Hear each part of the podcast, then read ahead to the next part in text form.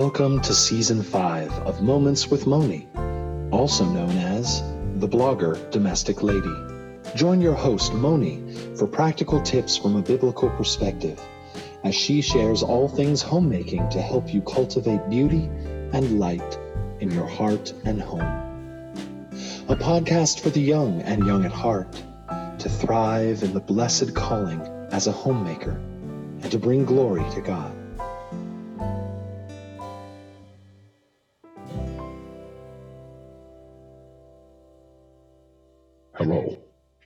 You are listening to Moments with Moni, but you need to go to buymeacoffee.com and buy her one. One coffee. One coffee only. Well, hello and welcome back to Moments with Moni. You're listening to episode number 130. Season 5 has begun just a few weeks ago, and we are now in the Home and Heart series, diving into a little more practical application of the biblical series that I've done in the past. If you'd like to go a deeper dive into these, you can look into Song of Solomon or Revelation or the covenants when the Apostle Paul shared through Ephesians, he shared the theological side of things in the first three chapters and then went on to the practical application in life. I planned on sharing a few of the failures that I have recently, and it's because it, I'm in a different area, a different type of season, and all of the systems that I had in place in the past in the North are now completely unattainable in the South. But I can truly see that there's a new learning curve ahead of me. So my mindset has been open to change because of that. I believe I mentioned to you the National Month of Sewing last time. That was in September. Well, we are now in October and I have not sewn a single thing but that's okay. I have instead followed where the Lord has led me. And as I shared last week, a lot of that was with prayer and time spent with some little ones over in India. And in this area, it's a place that Compassion International, because of the government over there in India, is not allowed to go. So I'm helping a particular church and their orphans in that place, one beautiful little family at a time. If you're interested in helping, send me an email at momentswithmoni, the number one, at gmail.com. That's momentswithmoni, one at gmail.com. I'm hearing stories and beautiful pictures from my old state of residence up in Idaho, and the colors are gorgeous. And I keep expecting to see that outside my window here in Arkansas, but it looks beautiful. It looks cool but it really isn't. It's so deceiving. The leaves are changing a little. There's a few yellow ones in the trees, but it's really strange down here. When you get the fog on your windows, it's on the outside of your windows because the air conditioning is on on the inside and it's hot and humid out there. I went for an early morning drive to bring my husband to worship practice on Sunday morning. And as I'm driving home, I had to turn on my windshield wipers because the fog that built up on the windshield was on the outside of the windshield. So strange. And we had all of that heat and humidity Sunday morning after a gorgeous thunderstorm the night before.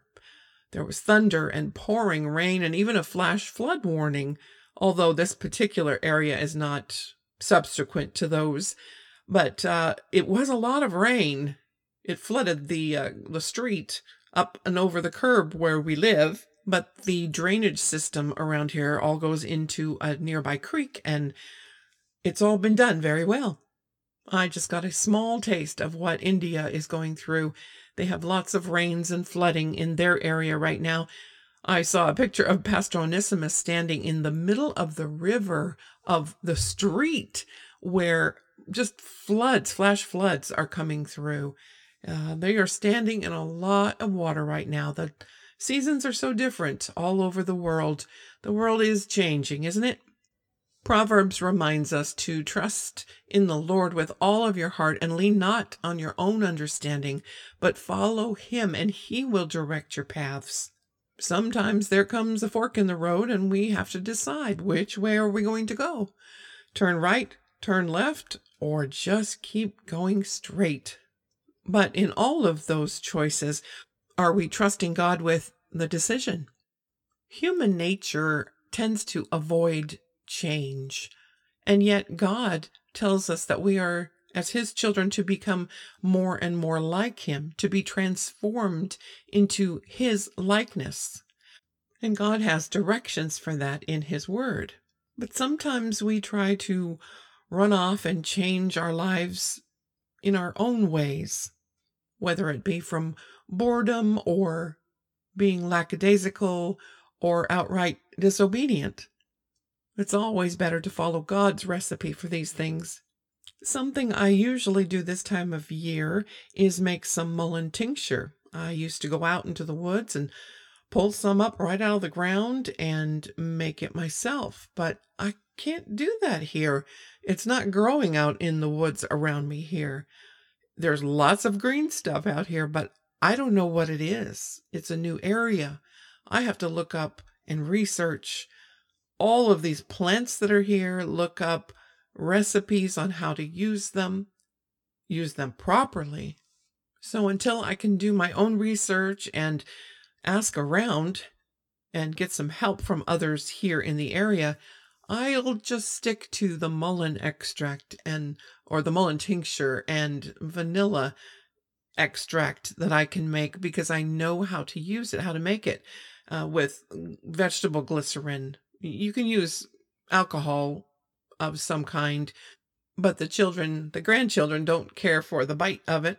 So we use the vegetable glycerin to make it taste sweeter and more for them to be more likely to take their medicine.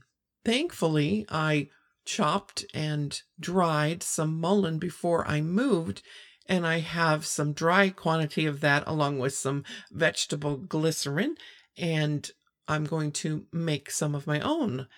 I'll go ahead and leave a link in the show notes for you in case you'd like to make some of your own. However, it's very important for you to study, to research, to find out if mullein is something that you and your family can use safely. Another change that many of us are dealing with are this is this pandemic. And it's brought us to a place where we don't know what's going to happen or how it's going to happen or if we're going to get the supplies we need and so many questions and so many what ifs. But God, change can be met head on in prayer. God is always there to listen to us. Jesus has built his church, and he's the one that's going to take care of his church. I don't know if you realize it or not, but October is Pastor Appreciation Month, and it's a good time. We should be praying for our pastor at all times, but this time especially, for they are dealing with a lot of change in a lot of people's lives, a lot of change within the church and how to do it with all of these government, new government regulations and suggestions. So help support your pastor and his family by praying for them through this difficult time.